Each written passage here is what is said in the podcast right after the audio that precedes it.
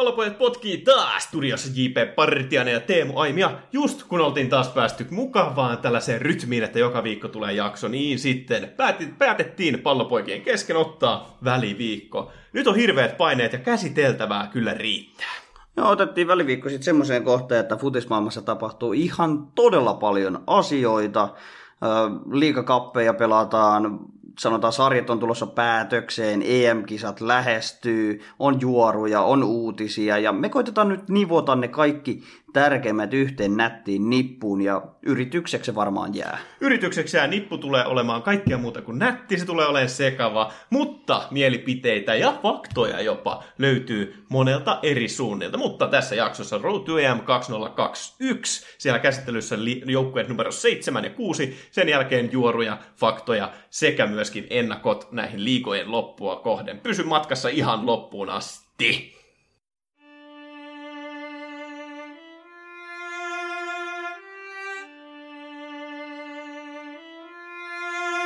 On kaksi asiaa, joita tosimies ei vaihda. Pallopojat. Pienestä tauosta huolimatta, se on kuule alle kuukaus kisoihin. Alle kuukausi kisoihin. Kiima alkaa nousemaan kyllä omassa päässä ainakin hyvinkin kovasti. Että olen nyt hankkinut vähän lisämateriaalia, ostanut kaupoista noita ennakko lehtisiä ja kaavioita tutkaillut, niin kyllä se kiima väkisinkin nousee ja Suomellakin alkaa kohta leiritys, on aika isot spekulaatiot, ketkä joukkueeseen tulee valituksi, mutta jatketaanko me meidän kaavioita, että aloitettiin silloin muutama viikko sitten, taitaa olla jo reilu kuukausi ainakin, kun aloitettiin tuota spekulaatiota noista joukkueista, niin meillä olisi tänään käsittelyssä sijat 7 ja 6. Juu, top 8 ollaan päästy, 7 ja 6, ja kyllä musta täytyy vähän sanoa, että, että kun katsoo noita joukkueita, mitä tuolla on, niin se, ketä me joudutaan laittaa 7 ja 6, niin se on aika surullista. Se on aika surullista, kun katsoo historiaa, koska ne on kaksi kisan historiassa eniten menestyneitä seuroja, tai ei seuroja, vaan maajoukkueita, ja nämä kyseiset joukkueet ovat tietysti Espanja ja Saksa, joilla molemmilla on kolme EM-titteliä taskussaan, mutta meidän mielestä kumpikaan näistä ei kuitenkaan tule mestariksi tänä vuonna. No se, mikä tuossa tekee asiasta surullisen mun mielestä, niin kun miettii sitä aikaa vuodesta 2006 johonkin 2015, niin noi oli kaksi joukkuetta, jotka käytännössä vuorotteli mestaruuksista. Niin, Paitsi että Espanjalla oli siinä ihan mahtava putki, kun otti EM-tittelin, MM-tittelin ja EM-tittelin neljässä vuodessa, eli 2080 ja 12. Ja silloin puhuttiin, että voittiko Barcelona vai Espanja nämä maailmanmestaruudet, mutta se aika on historia, koska nyt kun tehtiin tuota meidän Oli siellä Ramos kuitenkin. No joo, painassa. oli siellä Ramos, mutta All Stars joukkuetta kun nyt tehdään tämän joukkue tai tämän vuoden joukkueesta, niin siellä ei ole enää kuin yksi Realin ukko ja yksi Barcelonan ukko. Eli siellä on todella iso nuorennusleikkaus tapahtunut ja tämä on ehkä yksi suurimmista syistä, miksi näemme, että Espanja on vasta seitsemäs. Joo, eli Espanja meillä seitsemäs ja kyllähän toi niinku No, molemmissa niin kuin sanoit, iso nuorennusleikkaus. Se on väistämätöntä, koska siellä aika kultaiset sukupolvet molemmissa joukkueissa oli. Ja ehkä tässä myöskin tavallaan näkyy se, että, että Rellun ja Barsan, ne ei ole enää niin, niin kuin, tiedätkö, dominoivia. Etenkin Barcelona, eihän se enää ole rakennettu niillä omilla junnupelaajilla, jotka vaikutti hirveästi siihen menestykseen. Niin, ja sitten on tullut ulkomailta tosi paljon vahvistuksia. Et silloin puhuttiin aika pitkälti myös espanjalaisista joukkueista, kun puhuttiin Barcelonasta ja Realista. Nyt on haettu sitten aika paljon tuolla Ranskan ja Brasilian suunnalta sitten niitä pelaajia, mutta ei Espanja ole huonosti pelannut nyt tässä lähihistoriasta. Eurokarsinnat käytännössä puhtaalla pelillä, 10 ottelua, 8 voittoa, 2 tasuria. Pelasi lohko F, sieltä helppo ykkössija maalisuhdekin aika vakuuttava, 31 tehtyä, 5 päästettyä. Et 30 mahdollisesta pisteestä nappasi itselleen se 26 pistettä ja siellä on sanotaan vähän uusia kavereita, mutta vanhoja tuttavuuksia myös sitten tehotilastossa. No nuoret, niin kuin sanoit, ottanut siellä roolia etenkin siis Ferran Torres, miten noita itse pelejä kattonut, niin vakuuttanut. Ja onhan siellä kuitenkin sitten nuoria kavereita, muun muassa Barcelonasta Pedri, Fati, tällaiset, ketkä on myöskin rooli ottanut ja päässeet tekemään ne debyytit, mutta mutta tota, ei siellä enää samanlaista sellaista vakiokasvoja ole kuin oli silloin putkessa.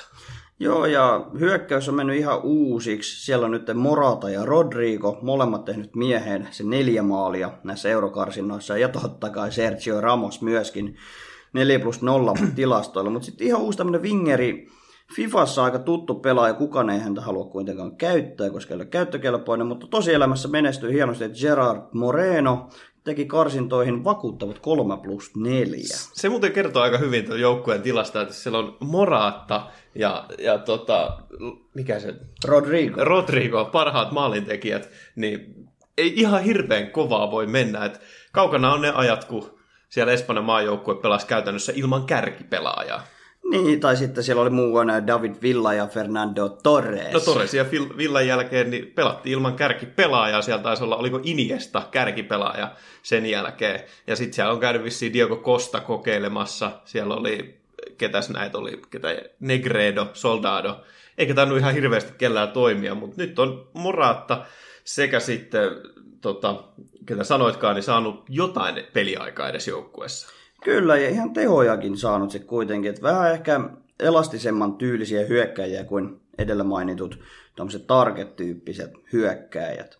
Ja kun katsotaan vielä vähän lähihistoriaa enemmän UEFA Nations League, niin sielläkin hyvä, hyvä saldo Espanjalle, kuuteen ottelun, kolme voittoa, kaksi tasuriin, yksi tappio oli lohko nelosessa A-liigassa, siellä otti taas vakuuttavasti ykkös sijan ja siellä sitten taas jo mainitsemasi Manchester Cityn tulevaisuuden lupaus Ferran Torres teki sitten puolestaan neljä maalia ja laitapuolustajien Gaia 1 plus 2 sitten säväytti myös tehotilastoissa, mutta siellä oli muutama tilasto kummajainen noissa Nations League-otteluissa, sillä Espanja kärsi 1-0 tappion Ukrainalle, mutta heti perään nappasi sitten Saksan persekylvetysvoitolla 6-0. Joo, no ei siellä Saksassakaan ihan hirveän hyvin on mennyt ja sen takia just ehkä tässä listalla ovatkin, mutta nyt kun rupeaa miettimään, niin onhan siellä kuitenkin muutamia Barcelonan ja Rellun kavereita, ketkä varmasti ainakin kisakoneeseen pääsee mukaan, mutta ei ehkä avariin. Et ketä sä, sä sanoit, että yksi pelaaja siinä avarissa, niin kuka se olisi sun mielestä Barcelonalta?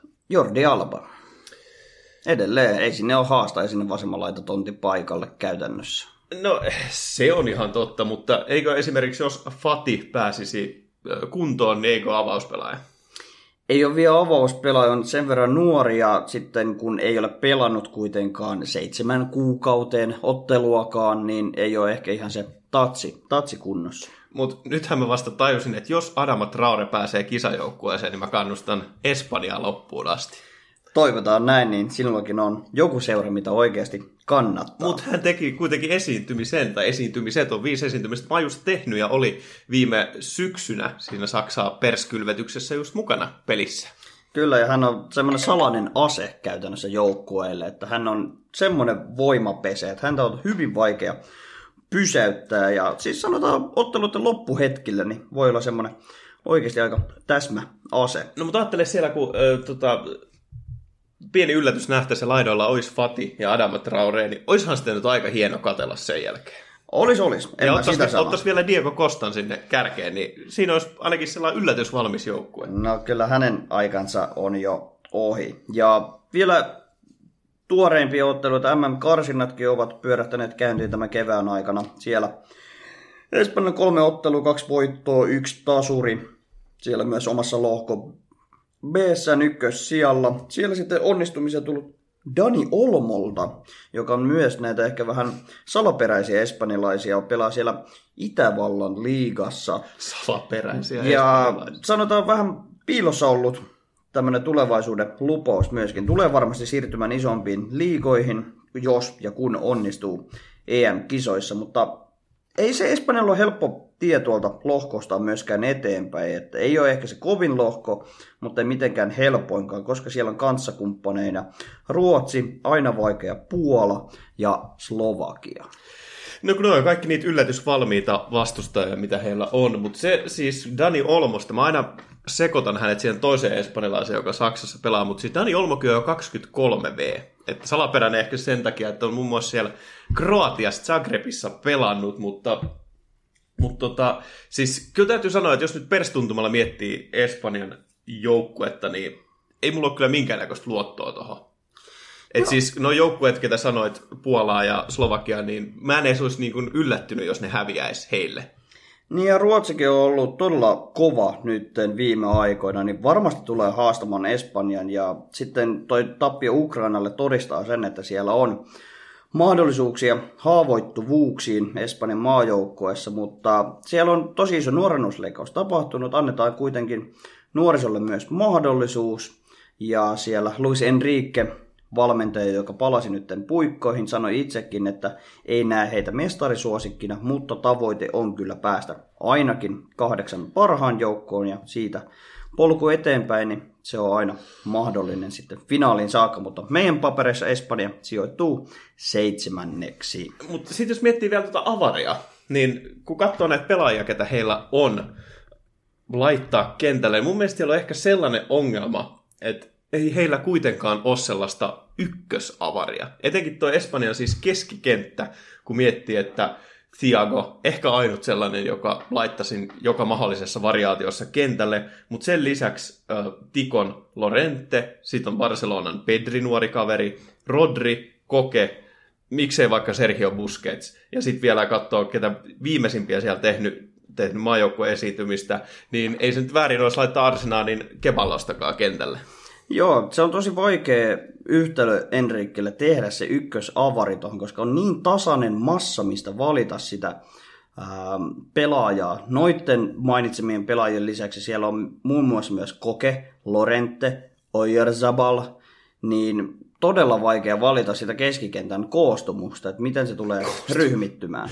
No on se kyllä, ja siis sit mietit puolustustakin, että kun sanoit, että Barcelonalta vaan yksi kaveri avauksessa, niin onhan siellä kuitenkin Sergi Roberto pystyy pelaamaan mistä tahansa, tappaa keittiössä ja kylppärissä, mutta sitten kuitenkin oikein pakin paikallekin Carvajal, Navas ja Bellerin, ja miksei sinne Jordi Alpaakin kilpailuttamaan Regilon, joka joka tota, on myöskin hyvää jälkeä tehnyt, puhumattakaan sitten heistä, ketä siellä nytten on tehnyt paljon esiintymisiä, niin kuin sanoit, Gaiat ja Eri Garcia ja tämän tyyliset. Että siis kun ei ole sitä ykkösavaria, kyllä näkee noissa peleissäkin, että siellä on tosi paljon ollut sitä heittelyä, että ketä on pelannut, niin vaikea valita noin monesta tyypistä. Kyllä, se tulee muodostumaan varmasti Espanjan ongelmaksi. Mutta siirrytään toiseen ongelmapesäkkeeseen, Saksaan, koska siellä on lähestulkoon sama ongelma, että siellä on hirveästi potentiaalia, hirveästi huippulaadukkaita pelaajia, mutta sen avauskokoonpadon muodostaminen, se tulee varmasti tuottamaan tuskaa Joakim Lööville. En tiedä, tuottako niin paljon tuskaa, että taas haistelee omia eritteitään, mutta olemme tehneet vähän analyysiä Saksan joukkueeseen ja sijoittaneet heidät kuudenneksi tässä kaaviossa. Ei voi nauraa omille jutuille noin pahasti ainakaan, mutta siis, siis enitenhän ehkä mikä, mikä Saksassa on suurimpana ongelmana on se, että siellä on kauheat kohut ollut siitä, mitä päätöksiä Joachim Löw on tehnyt, mitä päätöksiä Saksan maajoukkueen johto on tehnyt ja taistellut sitten Bayern Müncheniä vastaan, että niin kuin tasaisuuttahan sieltä ei löydy, pettymyksiä kisoista toisensa perään ja Joachim Löw on meinannut saada neljä kertaa potkut viimeisen kolmen vuoden aikana, että, että niin kuin, aika vaikea tilanne ihan ilman, että katsoo edes millaisessa, mitä pelaajia heillä on.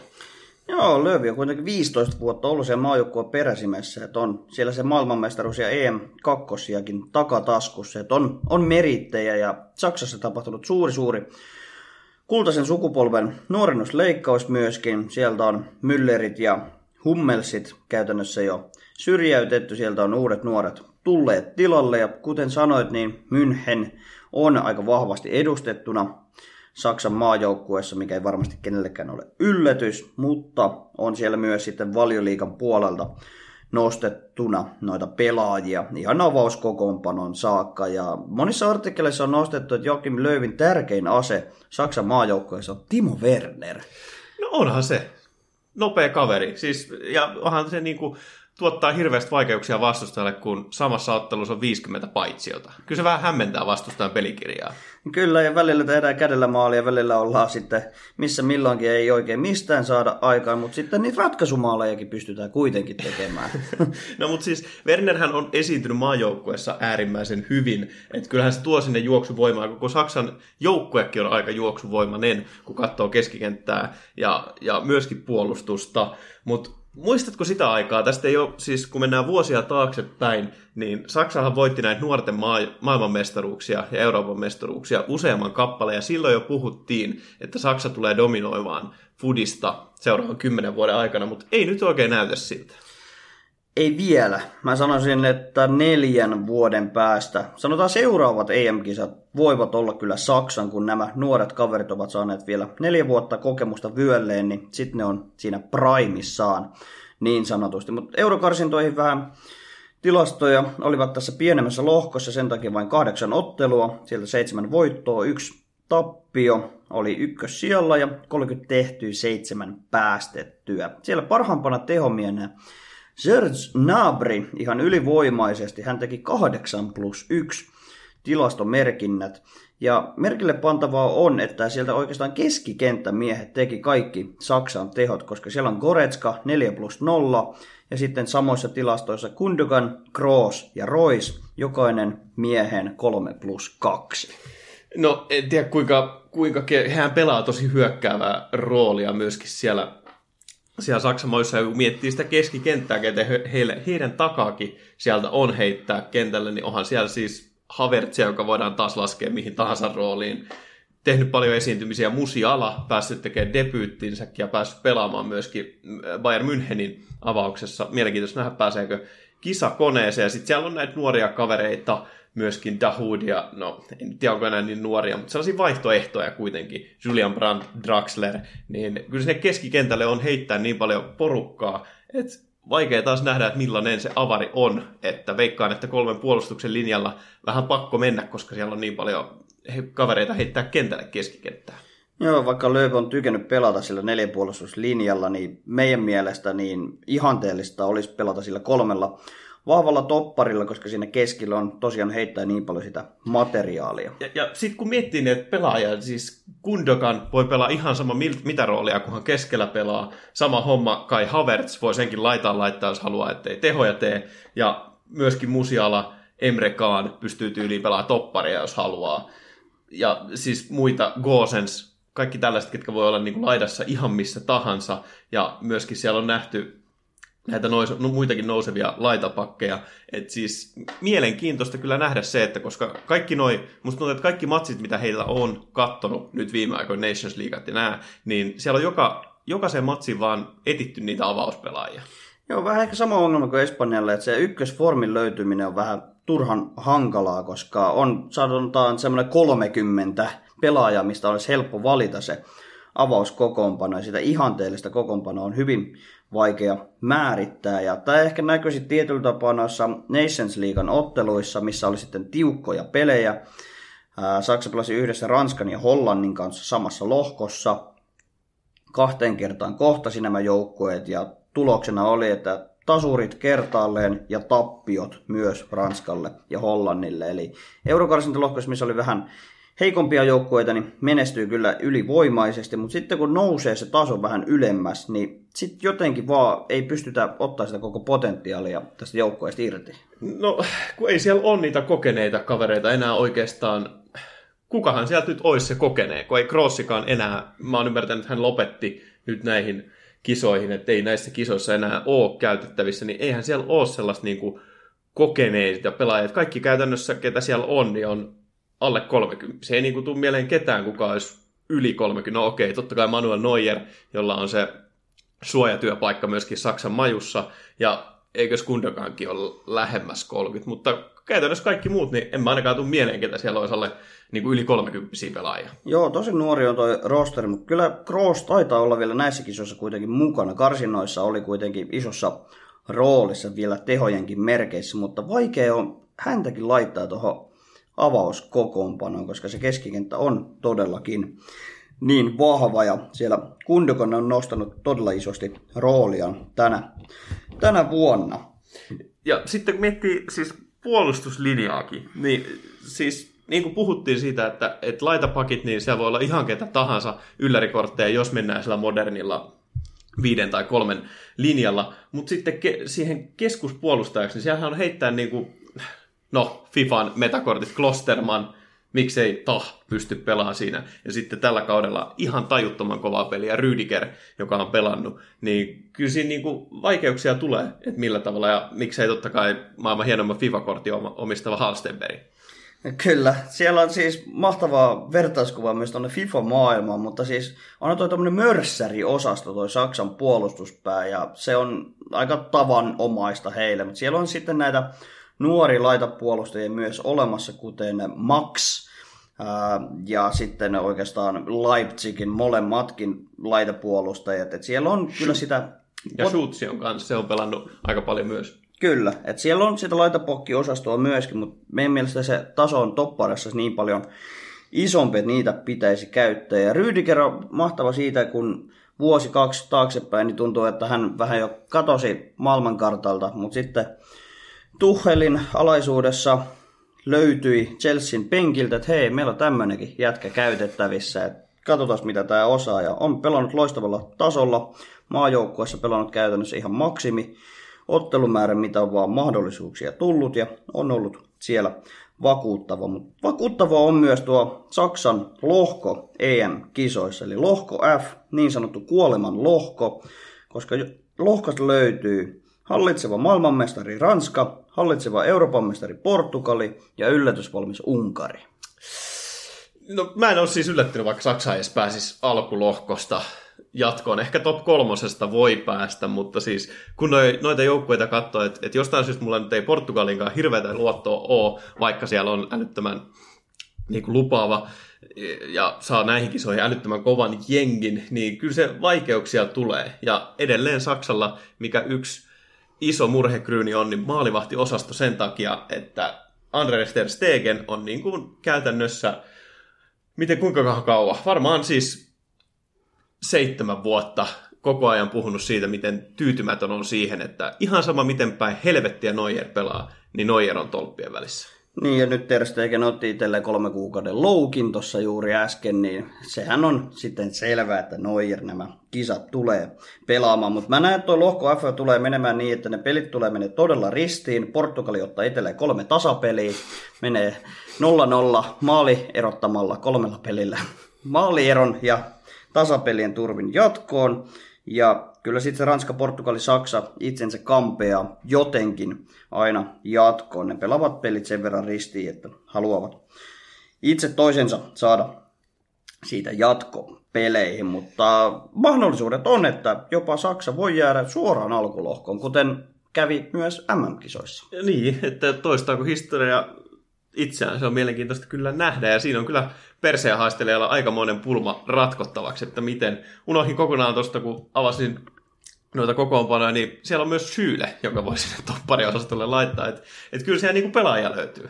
Pelaajia löytyy ja sinne kärkeen sitten Wernerin kaveriksi voi heittää Marko Rois, joka on nyt tervehtynyt myöskin. Havertz myös pelannut siellä piikissä, että leveyttä joukkueesta löytyy, löytyy myös laatua, mutta se avaus 11, sen vakiinnuttaminen ei ole onnistunut Lööviltä ja se tasapainottomuus tulee muodostumaan Saksan ongelmaksi. Eli käytännössä vastakkaiset ongelmat, mitä Suomen maajoukkueella on. Mutta Suomikin otetaan isosti käsittelyyn sitten juuri ennen kisoja, kun käsittelemme isoimman ennakkosuosikin, mutta jännittävää riittää ja enää kisoihinhan on se vajaa kuukausi.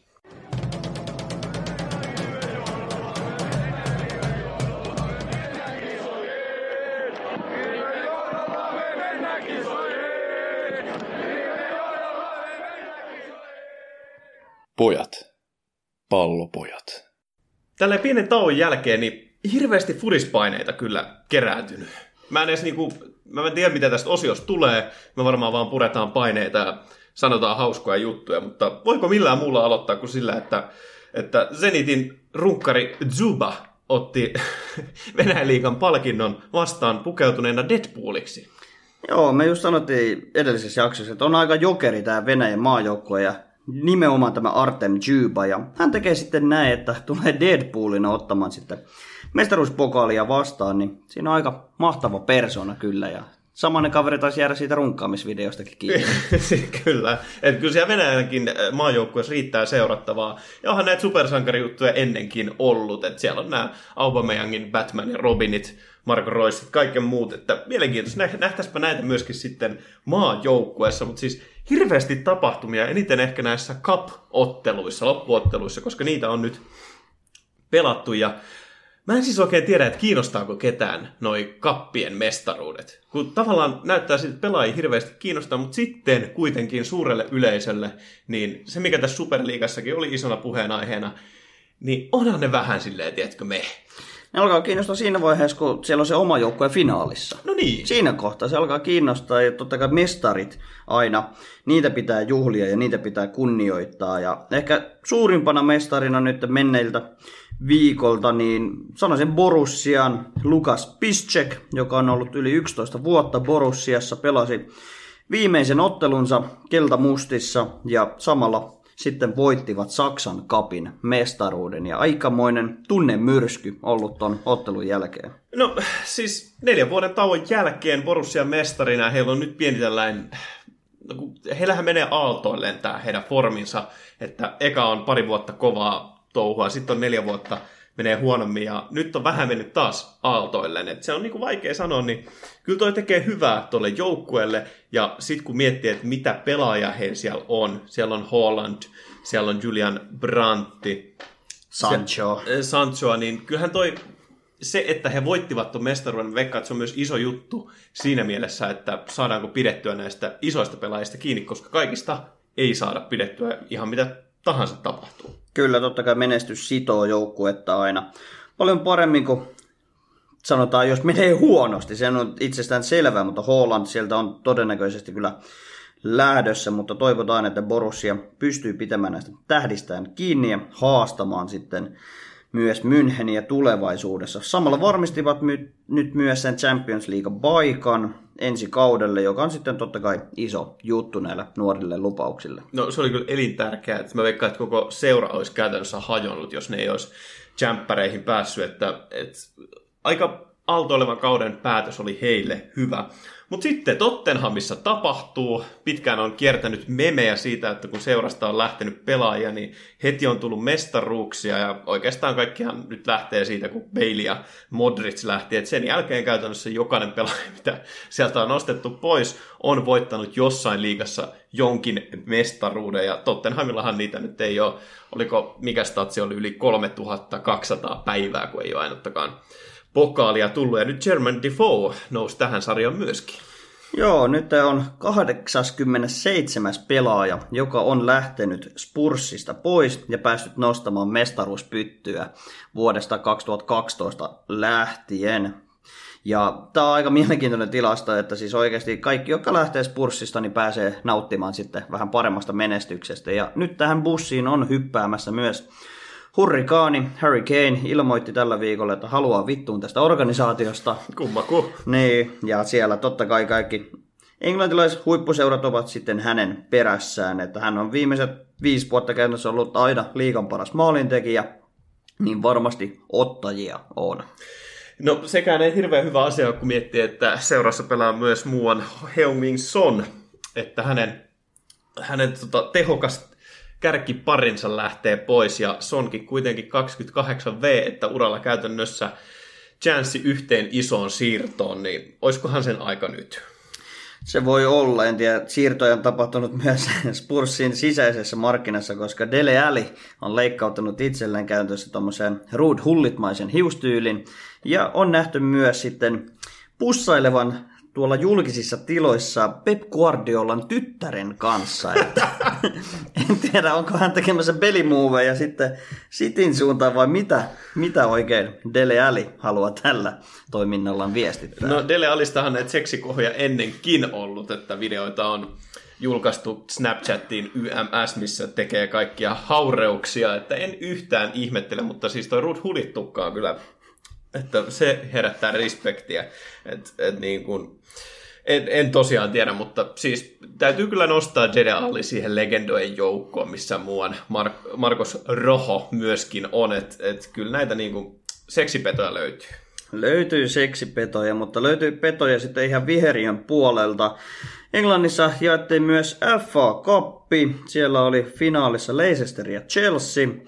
Ja tästä ottelusta löytyy paljon mielenkiintoista tilastoa. Aloitan sillä, että Jamie Wardi on pelannut FA Cupin jokaisella 13 eri tasokierroksella, kun tämä lähtee käyntiin tämä FA Cupin kierros tai turnausmuoto, niin hän on pelannut jokaisella tasolla ja nyt pääsee myös nostamaan tuota pyttyä Leicesterin paidassa.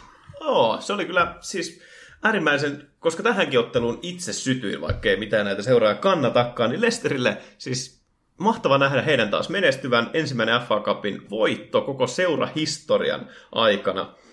Ja kyllä se niinku, että kun miettii tuota joukkuetta, miten se on uudistunut käytännössä sen jälkeen, kun voittivat mestaruuden vuonna 2015, 16 kaudella vai 14-15? 15-16, se se oli se kausi, niin eihän siellä joukkueessa käytännössä pelaa enää ketään muuta kuin Vardi, Meisseli sekä sitten kuka mukaan kuin itse kapteeni Morgani puolustuslinjassa, joka pääsi muun muassa sitten tähän finaaliinkin pelaamaan ja mennessä tehdä se oman maalin siinä, joka kuitenkin hylättiin, että oli kyllä kiimainen matsi. Joo, jamaikalainen Wes Morgan. On kyllä semmoinen tankkeri siellä puolustuslinjassa, että en haluaisi häntä kyllä kohdata. Ja Lesterillä niin viimeksi top 6 ulkopuolelta joukkue, joka on voittanut FA Cupin, niin vuonna 2013 vittu Vigan, niin ensimmäinen top, top 6 joukkueen ulkopuolelta. Toki joku voi tähän väitteen sanoa, että sen on voittanut sen jälkeen kolmesti Arsenal, jota en tiedä lasketaanko enää top 6 joukkueeksi. No ei ainakaan siihen Elite Top 6 voi ainakaan viimeisten sanotaan edesottamuksien perusteella enää nostaa. Mutta Chelsea, he myöskin, niin heistäkin on paljon puhuttavaa riittänyt viime aikoina. Se oli heille toinen finaalitappio putkeen FA Cupissa. Ja Chelsea naiset hävisi myöskin Champions Leaguean finaaliin tuossa viime viikolla. Ja nyt on Chelsealla myös timanttinen mahdollisuus olla ainut joukkue, joka on hävinnyt samana vuonna mestarien liigan tota, finaalin naisissa sekä miehissä. Että siinä sama mestaruus kuin Barcelonalla, mutta toisinpäin. Joo, mä todella toivon, että tämä tulee tapahtumaan. että sitä kautta sitten oma ennuste myös toteutuu, että City, City nousee tsemppäri finaaliin voittajaksi ja Citystä voidaan nostaa myös tämmöinen tilastokummajainen, kun he pelasivat aiemmin viikolla liigaottelua Maalipuiden väliin asettui Scott Carson, joka on ollut seurassa mukana yli 10 vuotta ja ensi esiintyminen Manchester Cityn taivaan sinisissä. Kuinka monelta löytyy tota, tuolta fantasy football-tiimistä Scott Carter? Tai Scott Carson. En, en usko, että tulee, tai on löytynyt kyllä keneltäkään. Keneltäkään, niin otti ottelussa jopa rankkari torjunnan myöskin. Ikävä kyllä siitä sitten jatkotilanteesta tuli, tuli maali, mutta sai, sai voiton. Otti 35-vuotiaana ensimmäisen ottelunsa Manchester Cityn paidassa ja uskon, että myös sen toisen, eli ensimmäisen ja viimeisen ottelun. Kaksi ottelua samassa ottelussa, eka ja vika. Mutta Chelsea ja Leicester sai myös revanssin elintärkeässä ottelussa, kun mietitään, että viimeistä, viimeistä mestarien paikkaa vielä siihen löytyy panosta valioliigassa, niin siitä taistelee Chelsea, Leicester sekä sitten Liverpool, niin Chelsea voitti Leicesterin ja yleisö oli päästetty 10 000 henkilöä sinne katsomaan ja se kyllä ehkä näki, että siellä oli pientä pientä latausta pelaajissa. Joo, nyt Englannissa aletaan noita rajoituksia purkamaan. Kymppitonni saa ottaa nyt katsojien paikan päälle, joka on erittäin hieno juttu niin EM-kisojen kuin koko jalkapallon kannalta. Mutta se kyllä näkynyt aika moisena latauksena näissä otteluissa, että jokaista maalia tuuletetaan kyllä niin antaumuksella kuin vaan ikinä voi. Siitä esimerkkinä esimerkiksi Edinson Cavanin ihan käsittämättömän upea maali, siihen ihan ansaitut tuuletukset ja juhlat päälle, mutta tässä kyseisessä Chelsea Leicester-ottelussa niin tämä lataus ehkä näkyy sitten ottelun loppuhetkillä, kun tuli semmoinen kunnon massatappeluhetki. ja parasta, miten se lähti se koko tilanne. Se lähti siitä, että Rüdiger vähän tönäs Ricardo Pereiraa. Ricardo Pereira tönäs takaisin. Niin tästä 20 sekuntia siellä oli molemmat organisaatiot, siis ihan niin kuin vaihtopenkeeltä asti, niin yhdessä ryppäässä. Mä luulen, että siellä oli tullut jotain rasismihuuteluja, koska Rydiger oli aivan siis niin kuin tuohuksissaan tästä tilanteesta. Ja tämä tilanne kesti noin kolme minuuttia, jonka jälkeen sitten tunteet niin sanotusti raukesivat ja yksi keltainen kortti annettiin ja sekin annettiin vaihtopelaajalle. Et, ja sekin oli Lesterin paidassa, että muun muassa Rydiger, joka aloitti tämän koko jutun, ei saanut korttia tästä. Et ehkä siellä oli tuomarikin ollut silleen, että hei, annetaan kavereiden vähän purkaa tunteita. Joo, on ollut selkeästi tuommoinen tunteiden purkupaikka ja tunteiden purkua on harrastettu myös Inter Milanin treeneissä, kun siellä Lautaro Martínez ja manageri Antonio Conte joutui pieneen riitaan edellisessä ottelussa ja sitten treenikentällä päätettiin ottaa tästä riidasta koppia ja laitettiin tämmöinen nyrkkeilykehä pystyyn, että siellä Lukaku aika mahtavana elkeinään toimi ottelun selostajana. Siellä pojat on laittanut nyrkkeilyhanskat käteen ja sitten ollaan tehty välien selvittely ihan nyrkkeilykehässä siellä treenikentällä. Et ihan loistava tapa mielestäni ratkoa tällaisia riitatilanteita joukkueessa. Mahtava no, huumorintaju. Kyllä, hieno PR-temppu ja osoittaa siitä, että kyllä siellä niinku löytyy, että hyvissä väleissä siellä kuitenkin ollaan, että ehkä muuten tollaiseen ei lähte. Tulee vaan mieleen tuosta yksi Suomen parhaista FIFA-pelaajista, Kossu, joka aina tota, e-futisliigan näissä studiopeleissä sanoi, että hei, pitää unohtaa FIFA, että ratkaistaisiko tämä seuraava ottelu, että jos laitetaan hanskat käteen. Et mun mielestä tätä voisi niinku enemmänkin käyttää niinku tuolla, että et jos joku finaali vaikka pelattaisiin silleen, että laitetaan, laitetaan vaan nyrkkeilyä sinne ja sitten vaan se olisi ikävää taas se Milan voittaisi kaikki mestaruudet, kun Slatan on siellä. Niin, sille EM-finaalikin menee jatkoajalle, niin ei ole rankkarikisaa, vaan nyrkkeilymatsi keskiympyrässä. kolme vastaan kolme. Kuka seisoo viimeisenä pystyssä.